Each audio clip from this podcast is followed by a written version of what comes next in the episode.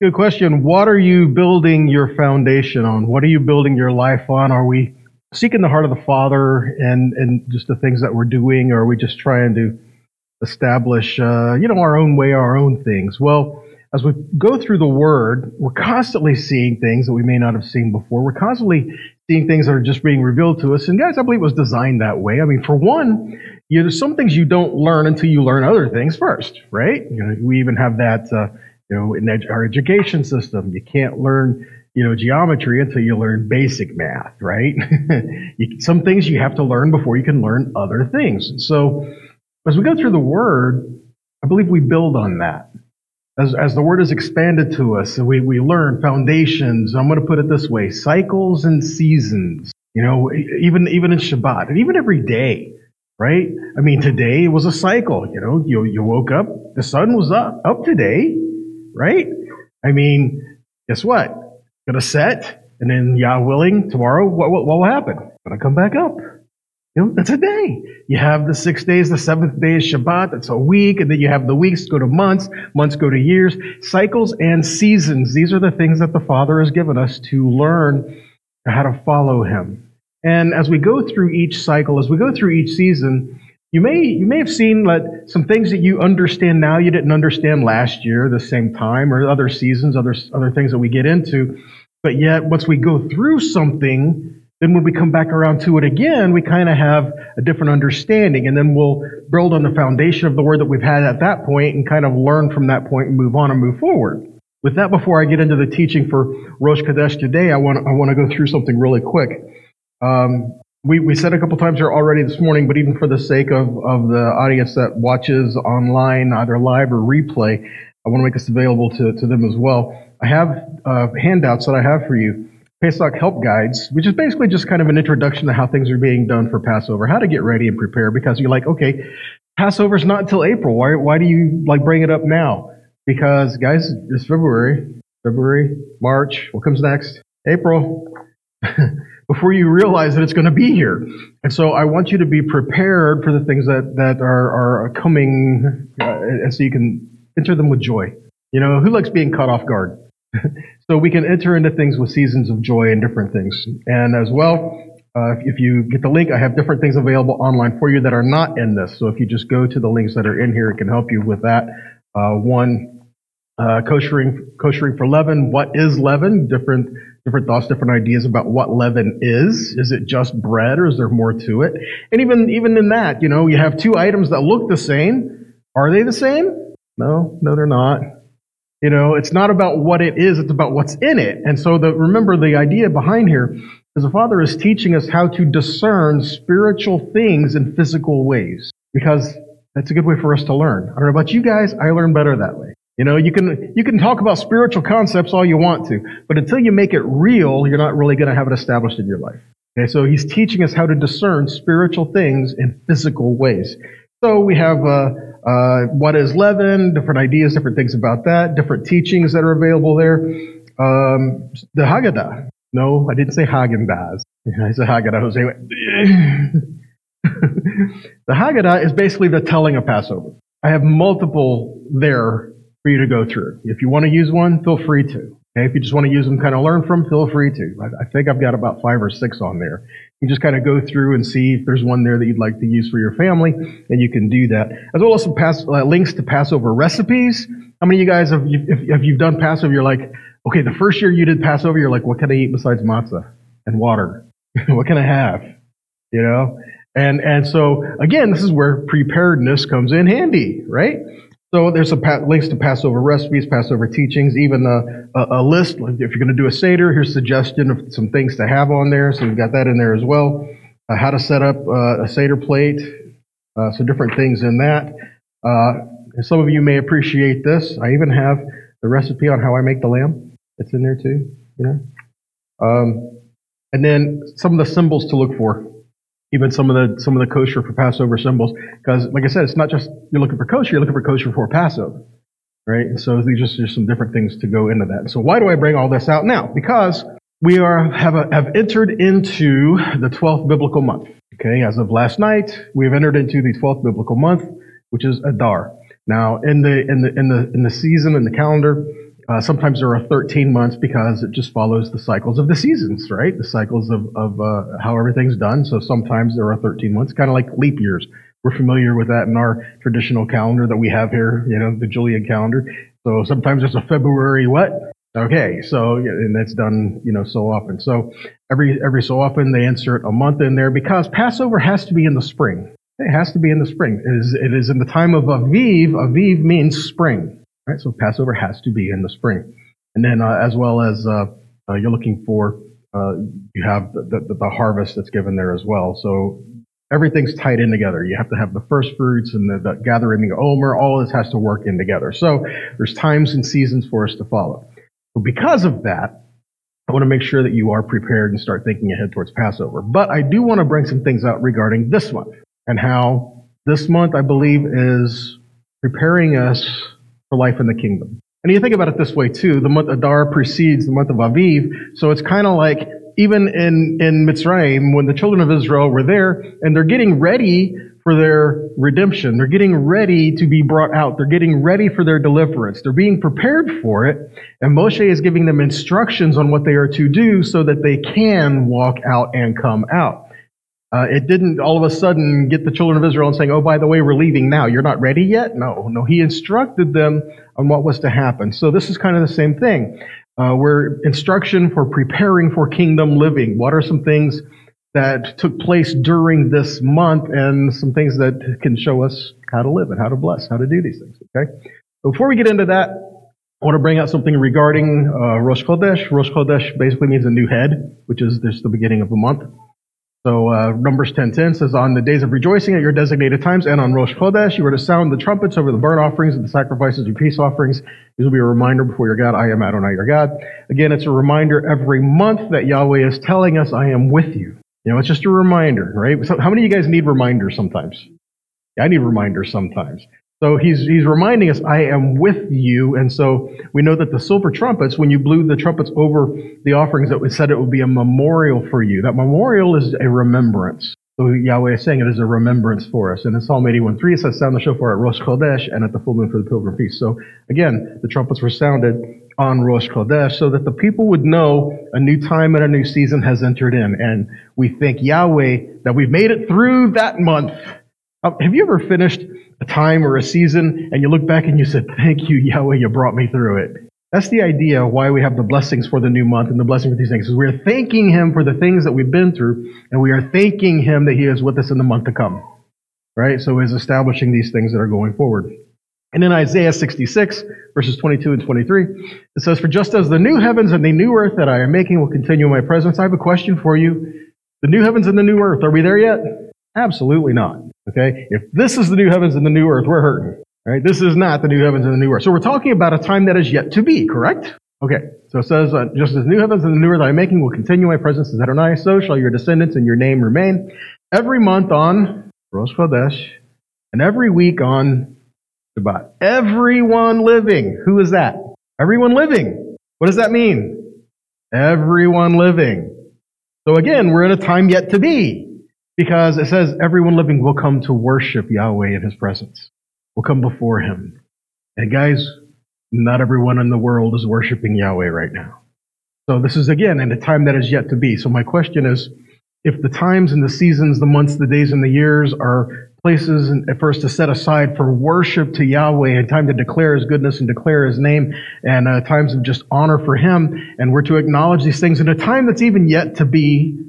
Let's face it, even when time is eternity, we're looking at, okay, in a time that is yet to be. And they were relevant for the people of Israel when they came out of Mitzrayim.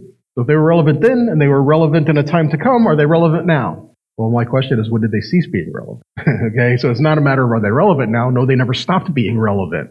Okay, so we're following the Father and all of these things. So before we get into the teaching, I want to do the traditional uh, prayer for the month. Okay, and I forgot to put that in my notes up here, so I put it on my phone so I can kind of like blow it up because you know I'm old.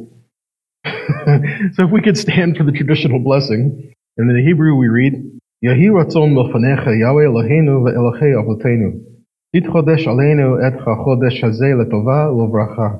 ותיתן לנו חיים ארוכים, חיים של שלום, חיים של טובה, חיים של ברכה, חיים של פרנסה, חיים של חלוץ עצמות, חיים שיש בהם יראת שמיים ויראת חטא, חיים שאין בהם בושה ולוחמה, חיים שעושה לכבוד, וחיים שטבענו אהבת תורה ויראת שמיים. חיים שיומה יהוה משלות לבנו לטובה, Amen. Selah. English. May it be your will, Yahweh our God and God of our forefathers, that you inaugurate this month upon us for goodness and for blessing.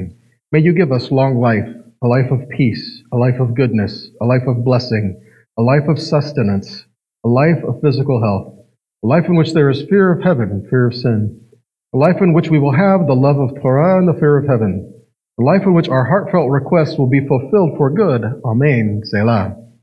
We can say together, May the Holy One, blessed is He, renew it upon us and upon all His people, the family of Israel, for life, for peace, for joy, and for gladness, for salvation and consolation. And let us say, Amen. You may be seated. Okay, so Rosh Chodesh.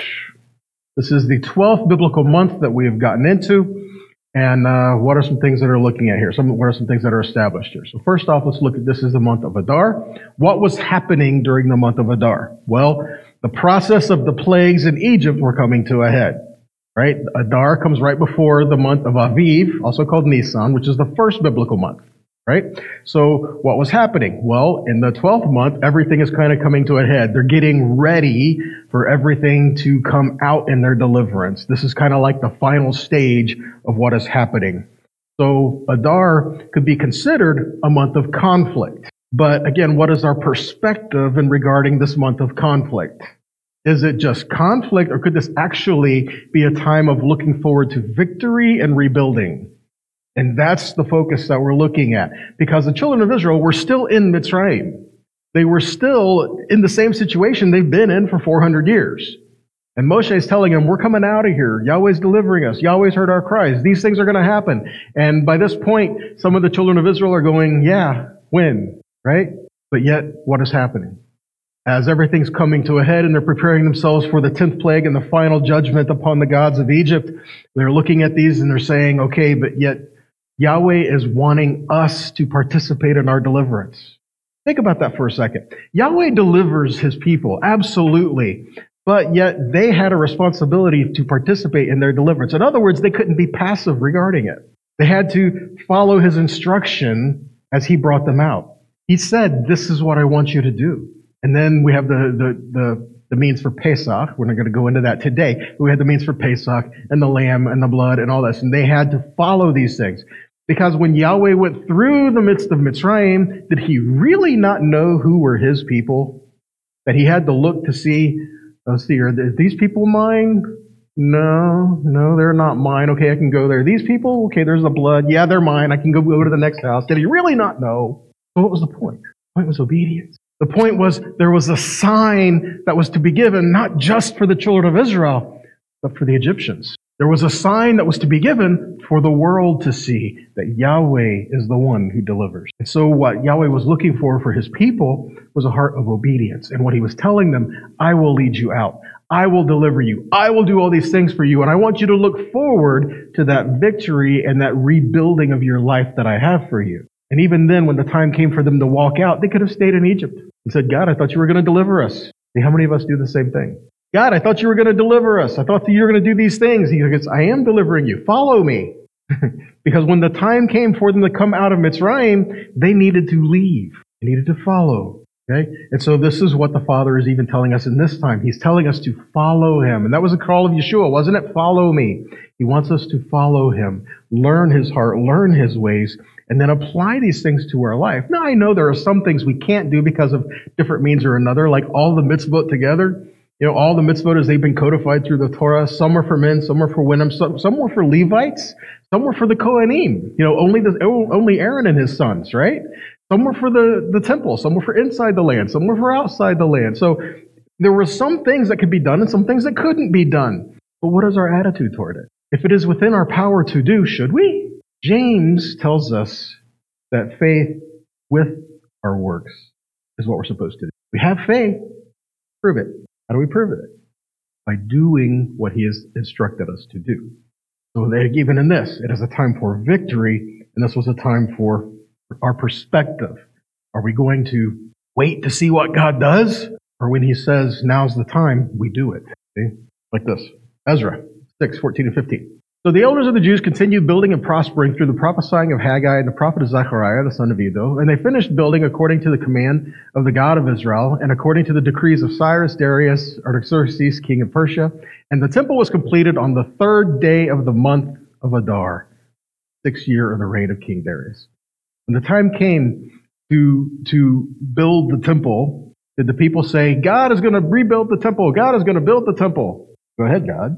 What are you doing? See, Again, we need to have an involvement. It's a matter of are, do we believe the word? And believing the word is not just reading the word and saying, yep, that's true. It is, yes, that is true. And what is my responsibility to it? Yes, that's true. Now, how do I fit in the picture? See? And that's why we see through the scripture many people of faith who stood and did what Yahweh had declared to them. And like I said, uh, I think I said last week, Hebrews 11, the great faith chapter of the scriptures, right?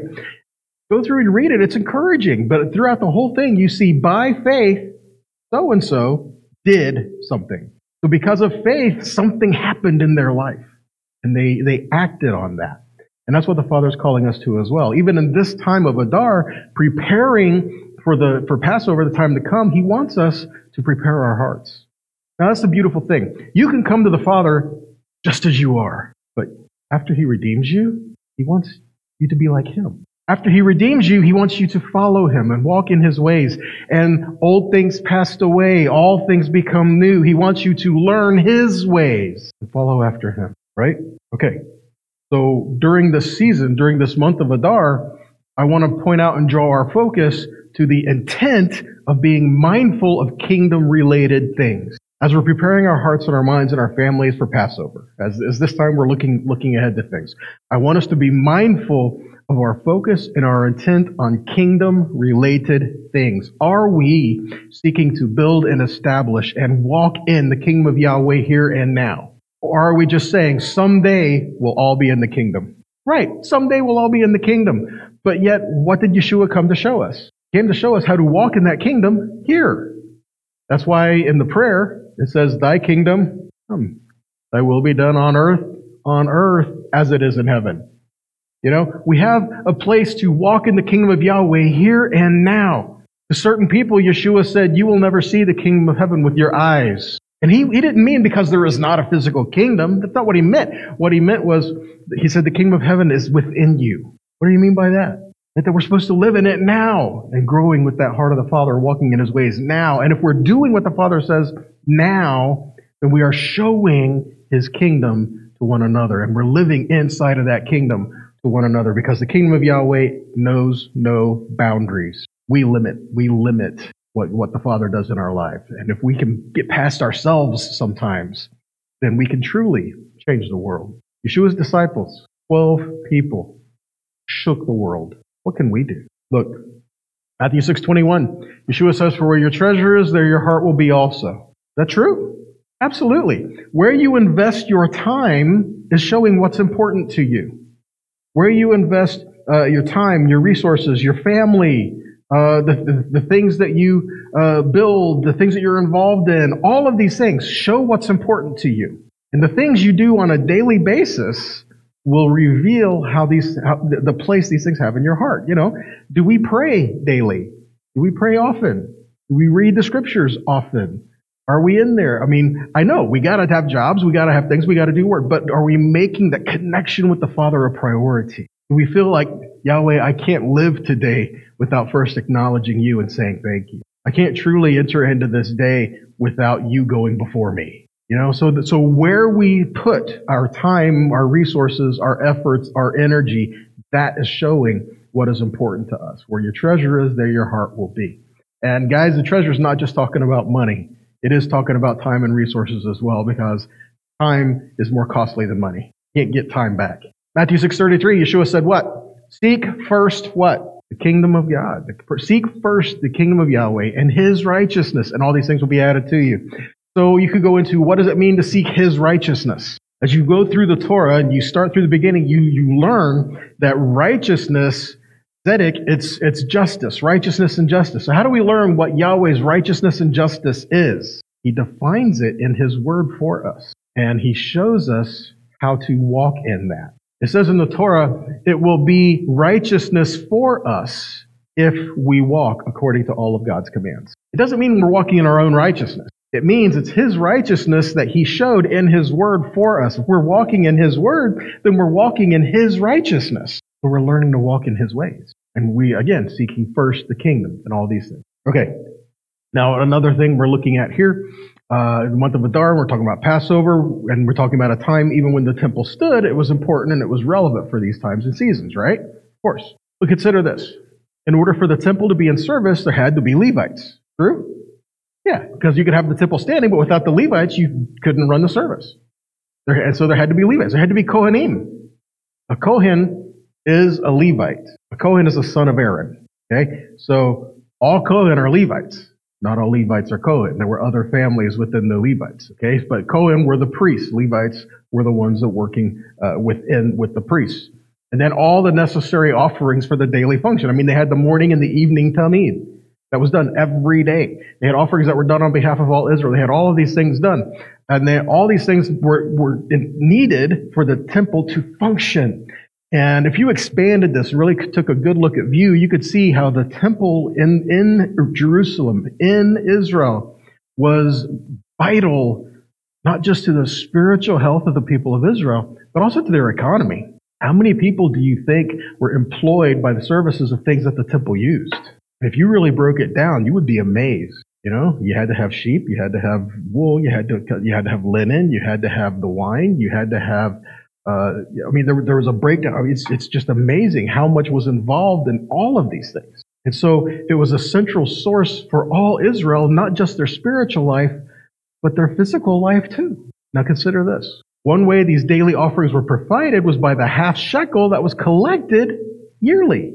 The half shekel. And what was the half shekel? We'll get to that in just one second. So during Adar, during the month of Adar, the half shekels were being collected, and this was in preparation for the month of Aviv.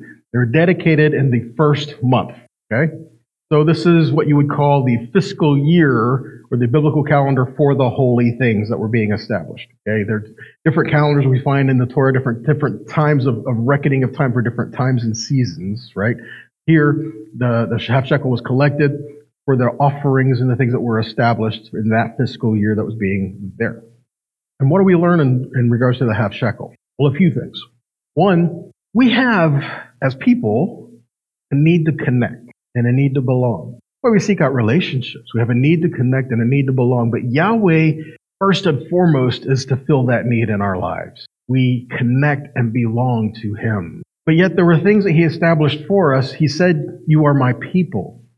Though He redeems us individually, He expects us to walk redemptively as a body, as one body. So we're still singular, we're still one body, but yet individuals within it. So these are things that he wants to show us. And the half was one way to do that.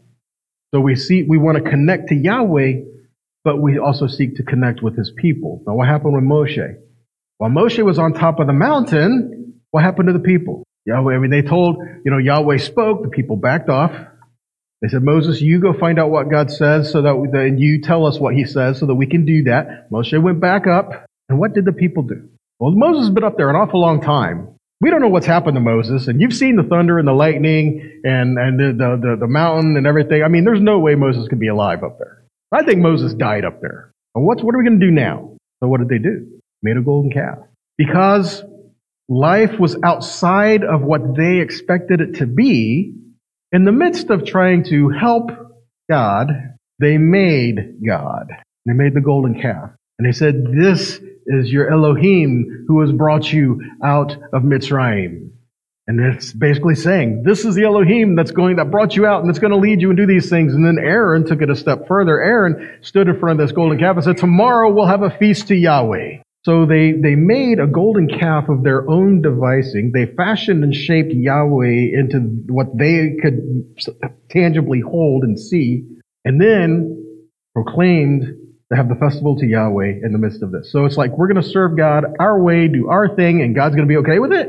I don't think so. They had, they, they felt the need to connect to Yahweh, but they lost that sense of connection when Yahweh spoke, when Yahweh was speaking to them, and they're like, we can't, we can't stand to hear the voice of Yahweh. Instead of moving closer like he told us to, we back off. We back off and we're like, I don't feel this connection to, to the God that says he loves me and delivered me and all these things.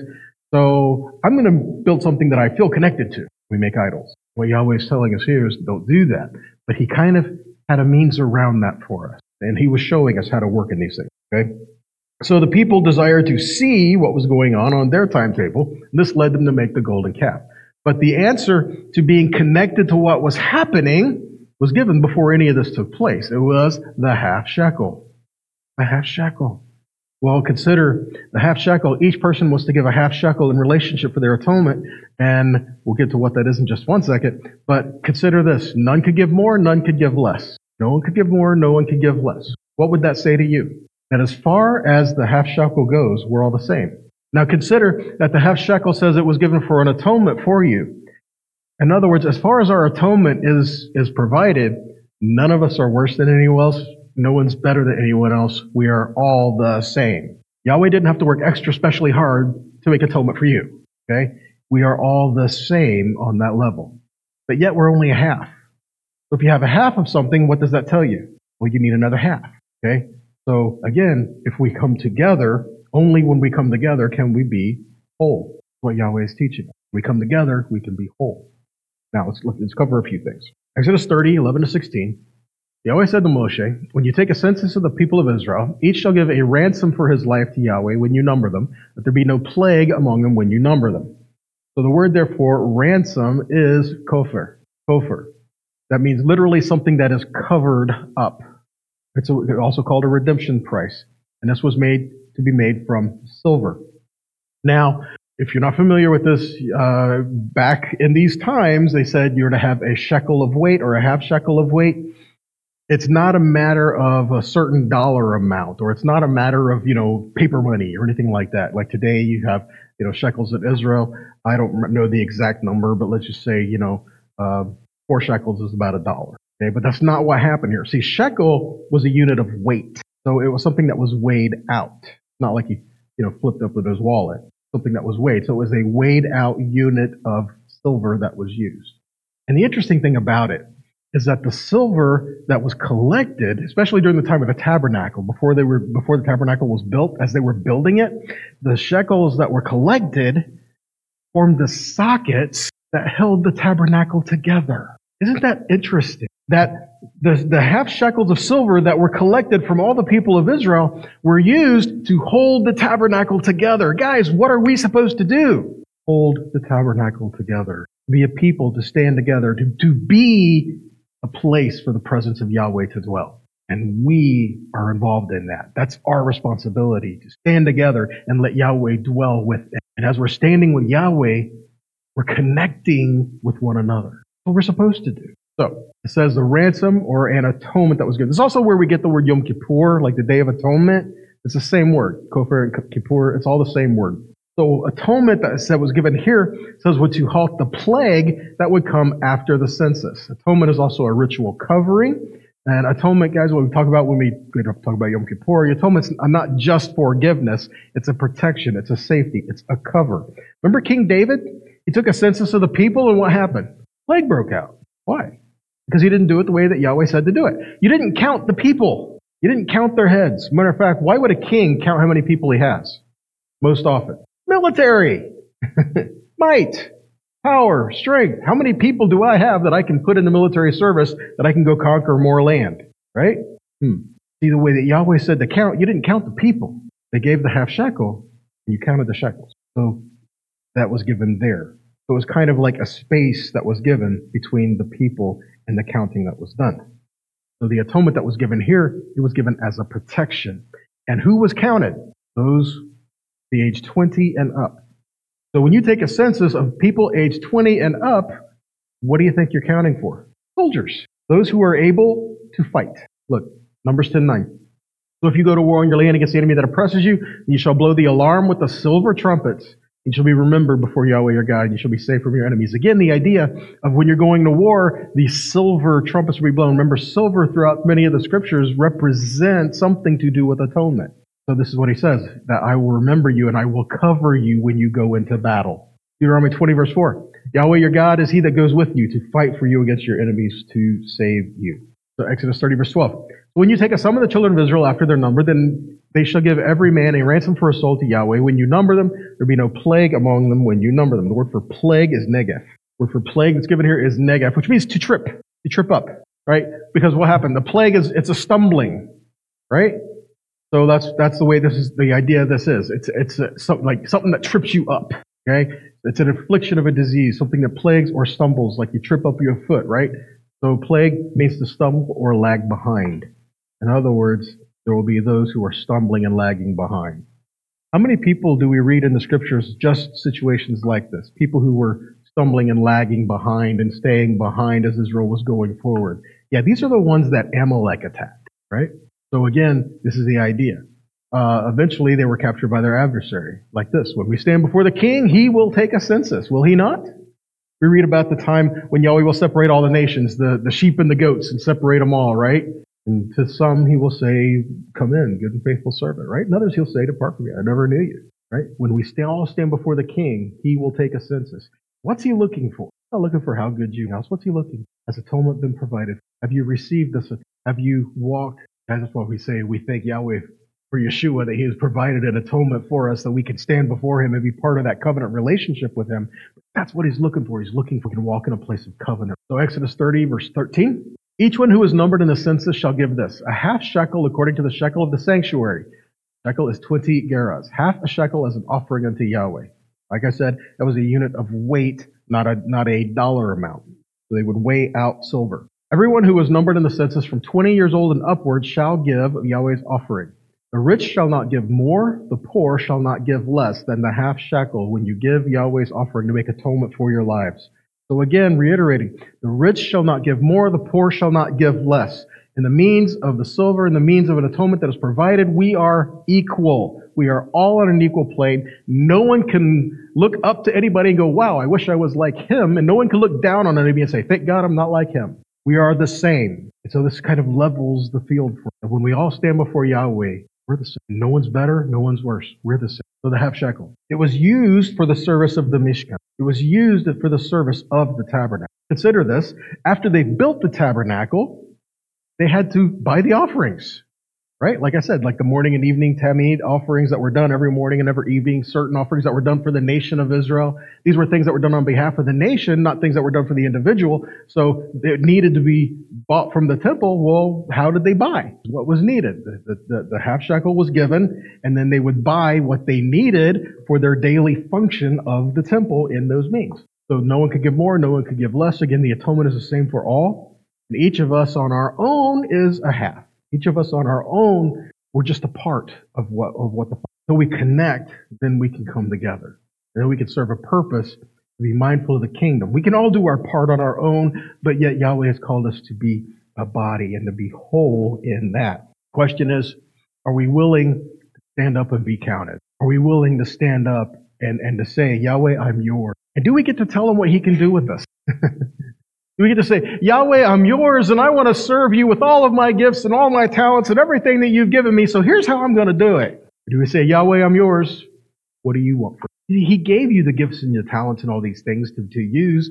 But the question is, you know, it's kind of like the idea, you know, we want to serve Yahweh, but we want to do it our way. We want to serve him kind of like I've heard someone say, yeah, you know, I want to serve, but only in a supervisory capacity. or you can be a shepherd. You got to learn again, we're following. So are we willing to stand up and be counted? This required all to contribute. All contribute. Are we willing to stand and be counted with the people of Yahweh? If we're not willing to be stand and be counted with the people of Yahweh, then we'll, then we will be counted among the nations. If we're not willing to join with the people of Yahweh. What would, what would our end result be? Many people today, you know, they, they, they want to be spiritual people without Yahweh. You can be a spiritual person, You're not going to be walking with Him. You're going to be making golden calves. And you can't serve Yahweh your way and expect Him to be so it's like, how many things are we doing in our life? Say, this is what I'm doing, but I'm doing it for Yahweh. And he said, I told you don't do that for me. I told you don't worship me this way, but it's for you. Let me ask you this. What about Nadav and Abihu? Aaron's sons. when they went and they brought incense before the Lord. They brought strange fire before the Lord. Why? Because they were bringing incense. It's where they it's what they brought fire in for.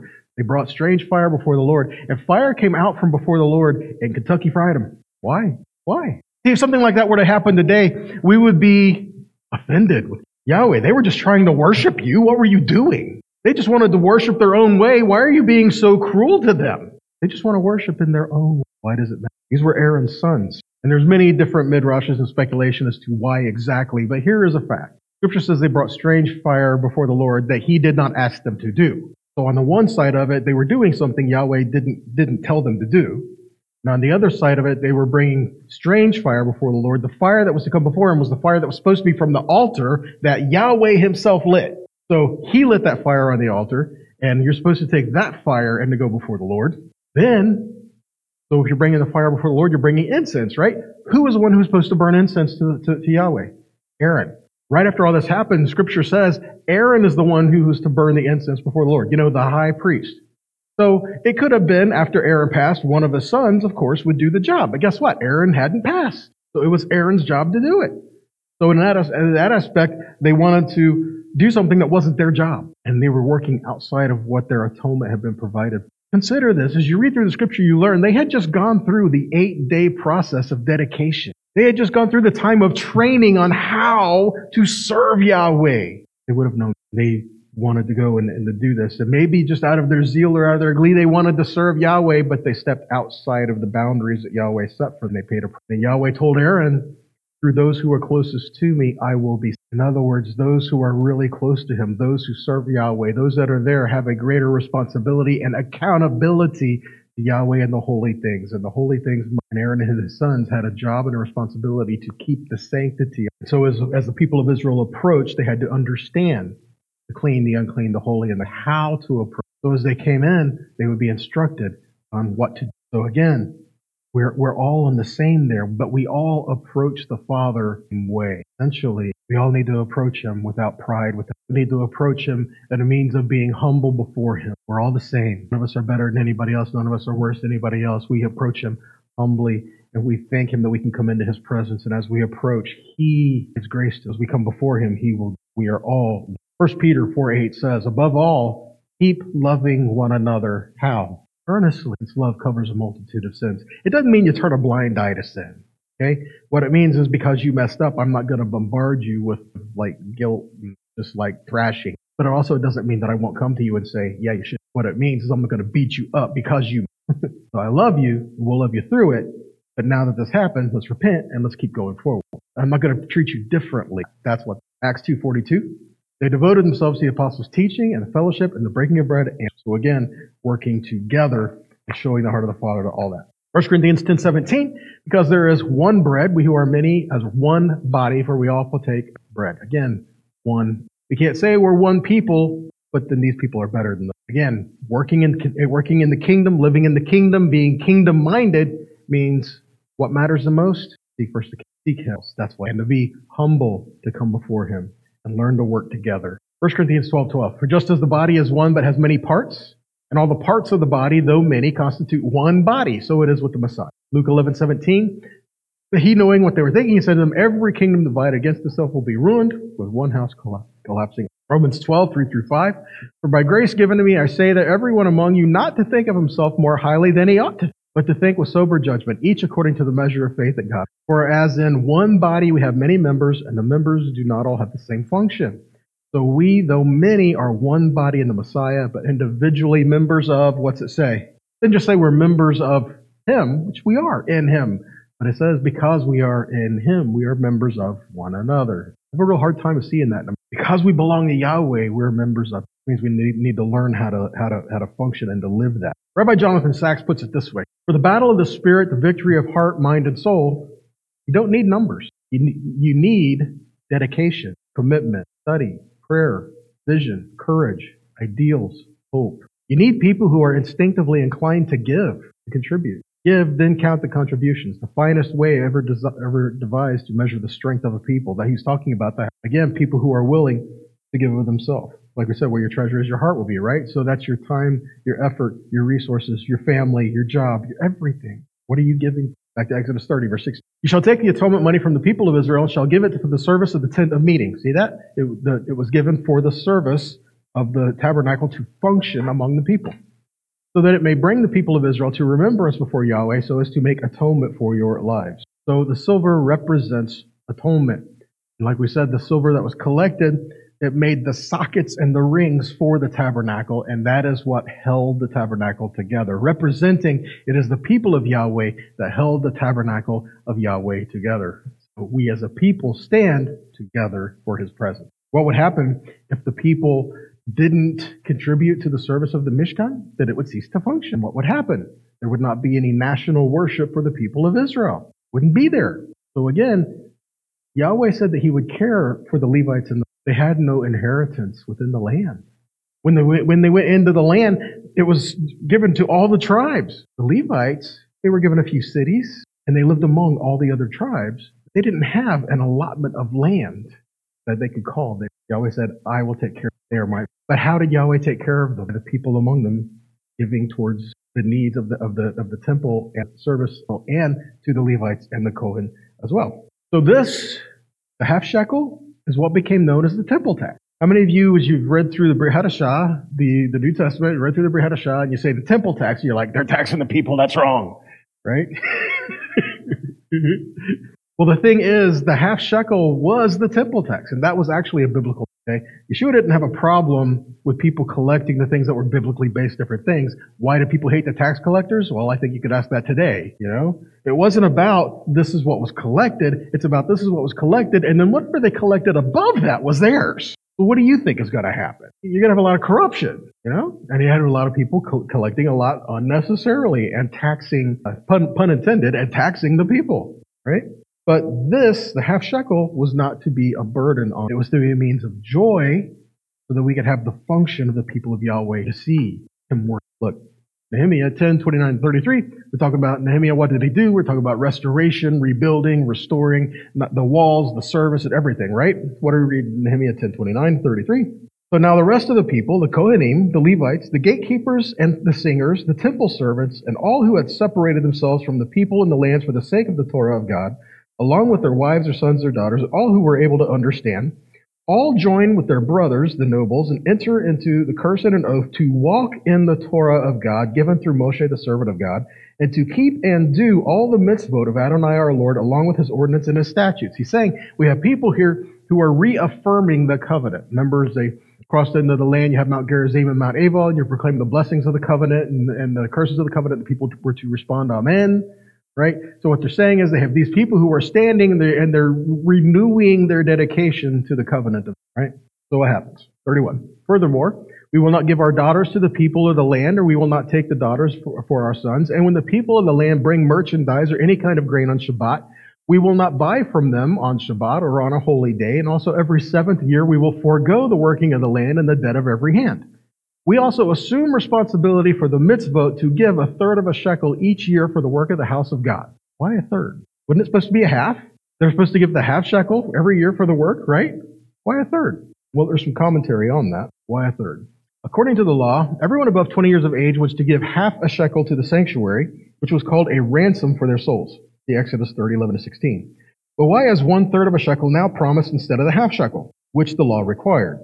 To this question, no better answer can be given than this. The general poverty of the people, occasioned by their wars, overthrows, heavy tributes, and the land their, their captivity, and now on their return, having little in property, it was impossible for them to give more. And we know from the terms of the law written in this case that the poor and the rich were obliged to give alike. So because it was a ransom for their souls, and the souls of the poor and the rich were of like value. And they stood equally in need of redemption, for all were equally fallen, and all had come equally short on the glory of God. So when the people got into a state of greater prosperity, the half shekel. So even in this case, we see an issue of mercy being given to the people because of the poverty of the people, and everyone had to give the same. It's not a matter of saying, well, everybody's going to give the half shekel, and if you can't afford it, you better find a way. It wasn't like that. And out of an act of mercy, they were saying, okay, we've got to give something here. Let's, let's cut it back to a third. And then once things got to establish to a certain point within the community, then they re- reinstituted the half shekel. It's kind of like this. Do what you can until you can do what it says. And that's kind of the attitude with which they, they took that. Okay?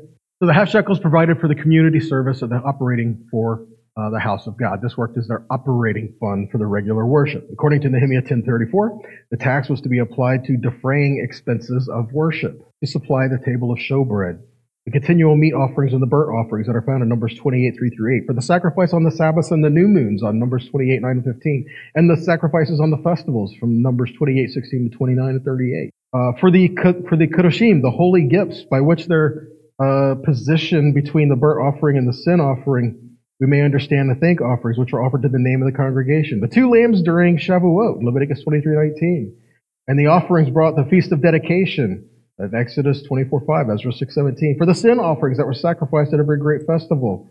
And finally, all for, all for the work of the house of our God. In other words, what else was needed for worship? Things we may have thought about, huh? But yet, this was instituted, and it wasn't evil to be instituted. It was instituted because Yahweh said this is how it is going to be, uh, the people are going to take care of the house that is in their midst. Second Kings 12, 4 and 5, Jehoash said to the Kohanim, all the funds for the sacred purposes which are brought to the house of Adonai, the half shekel tax, the taxes on persons in a man's household, and all the offerings anyone voluntarily brings to the house of Adonai, the Kohanim are to receive from whomever personally makes contributions to them, and they are to use these funds to repair the damaged parts of the house, wherever the damage is found. Makes sense, right? I mean, you live in a house for a while, you're going to need repairs, right? Same thing with, you know, Yahweh's house was still a house. So it still needed needed repairs, needed things. So as the people gave, they were able to have that corporate worship in their midst. And you know, when they wanted to go to the go to the temple to bring their offering, they could rely the temple was there and it was functioning. Why they did that. And so, but all the people stood together and all were involved so that they could stand together and so they would have that available to them in the place. Theophilus Lucky, in his 19th century Messianic Jewish publication, Edut Le Israel, which was uh, published in 1888, he writes this Long ago, while our forefathers were still in their own land, the holy land that Hashem gave us has an everlasting portion. They would announce about the Shekalim on the first of the month of Adar. Emissaries went out to all the habitations of Israel, announcing to the people that the time to bring the half shekel contribution for the public offerings had come. They used the collection to purchase sacrifices that were to be brought before Hashem, and they used it to repair their road and to eradicate it, all forbidden hybrid crops from their fields. So again, they, during, on the first of Adar, they proclaim it's time to start collecting this. And why? Because what happened during Pesach? One of the, one of the Shalosh Regalim, one of the three foot festivals. What happened during Passover? All men were to appear before Yahweh. Okay, so all are going to appear before Yahweh, and you're going on the pilgrim road, but the pilgrim road's damaged. Can't get there from here. But you got to be there. What you going to do? That was another thing. As they, as they collected the half shekels, they made sure that all the roads to the temple were set and established and you were able to cross over them as well as having the other things that were needed for the function. Again, it was a matter of we're giving of ourselves so that we can make it conducive to gathering together in a place of worship. We're following through what he had said to. Matthew 17, 24 to 27. So they came to Capernaum. The collectors of the temple tax came to Peter and said, Your teacher pays the temple tax. Familiar with the story? So Peter says, Well, of course he does. right? Peter says yes. So now when Peter came into the house, Yeshua spoke to him, saying, So what do you think, Simon? The kings of the earth, from whom do they collect tolls or tax? From their sons or from strangers? And after Peter said, From strangers, and Yeshua said to him, Then the sons are free.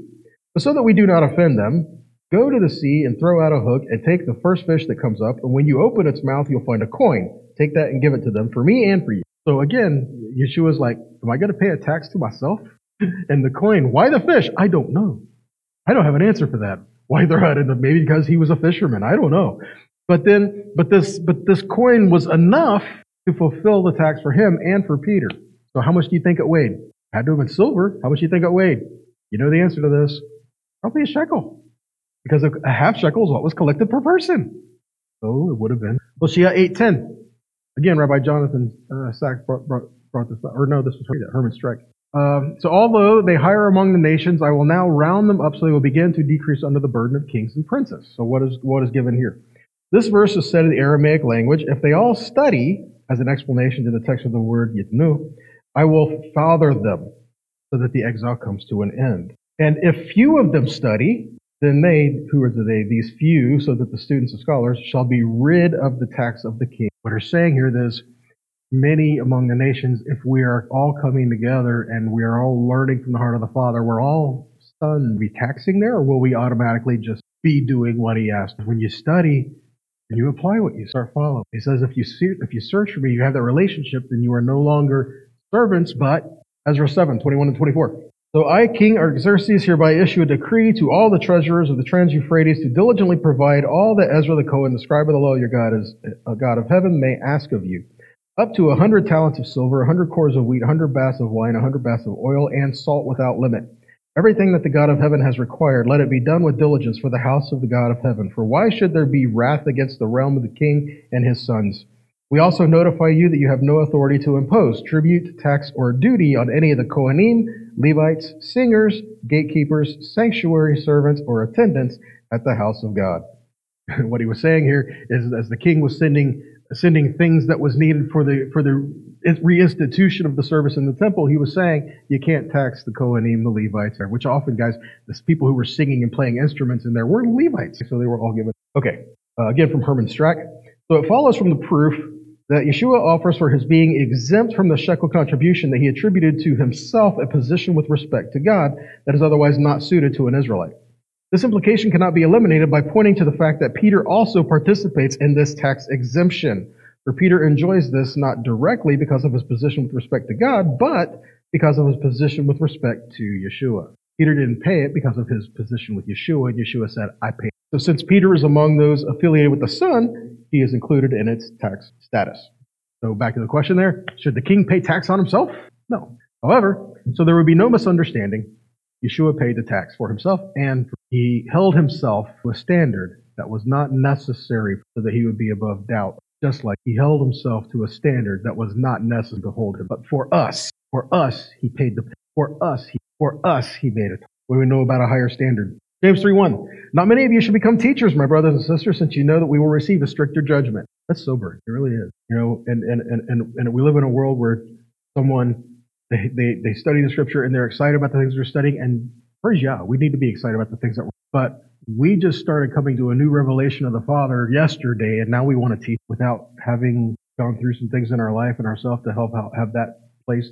The minute we start to tell other people things, we're held accountable for. Scripture says you'll be held accountable for every idol. How much more when we're sharing the heart of the Father? Now, I'm not saying we shouldn't share the heart of the Father with people. We absolutely need to. The point is, be aware of what, make it the heart of the Father. Make it His word. There's things that your opinion leading other people astray. That's why a lot of times when I talk about different things, uh, I could, I, when I'm, when I'm talking about many different things, it's like, okay, well, this is what I think.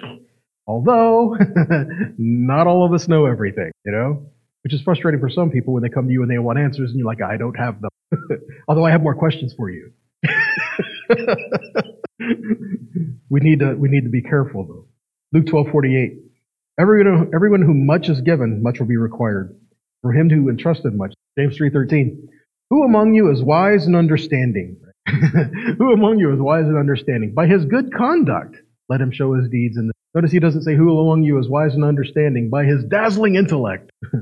Thank God for that. By his good conduct. But if you have bitter jealousy and selfish ambition in your heart, don't boast or lie against the truth. This is not the wisdom that comes down from above, but it's earthly, unspiritual, and there's a wisdom of Yahweh. Consider from the very beginning the tree of the knowledge of. Verse 16. For where jealousy and selfish ambition exist, there is disorder and every evil practice. But the wisdom that is from above, this is what we're looking for. This is what grows in our life, cultivated by the fruit of the Spirit, right? So the wisdom that is from above is first what? Pure. And then what? Peaceable, gentle, open to reason, full of mercy and good fruit, impartial, not hypocrite. And the fruit of righteousness is sown in shalom by those who make shalom. How do we get the fruit of righteousness?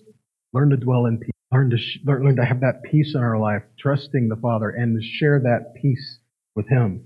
These are the things that cause us to be built up, to truly be living in the sharing His ways. We are all going to make mistakes, but if we can all help each other out in the midst of that and help learning to, to keep our focus back to the Father when we take our eyes off on other things, right?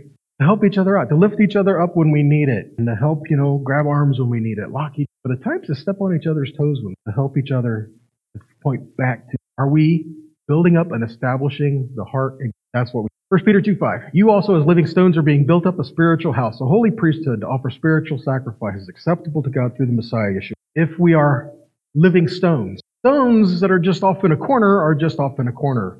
You could take a whole bunch of stones and just throw them into a big pile and they're not anything. They're just a big stack of stones. But if you take those stones and you put them in order, you can build something. When you're talking about being built with uncut stones, you know what the Torah says was built with uncut stones? The altar. Can we together be living stones, be put together to honor and glorify the in a place we lay down live for? Like Romans 12 tells us. I urge you therefore, brothers and sisters, by the mercies of God, to present your bodies as a what? Living sacrifice. How often do you think that needs to be done?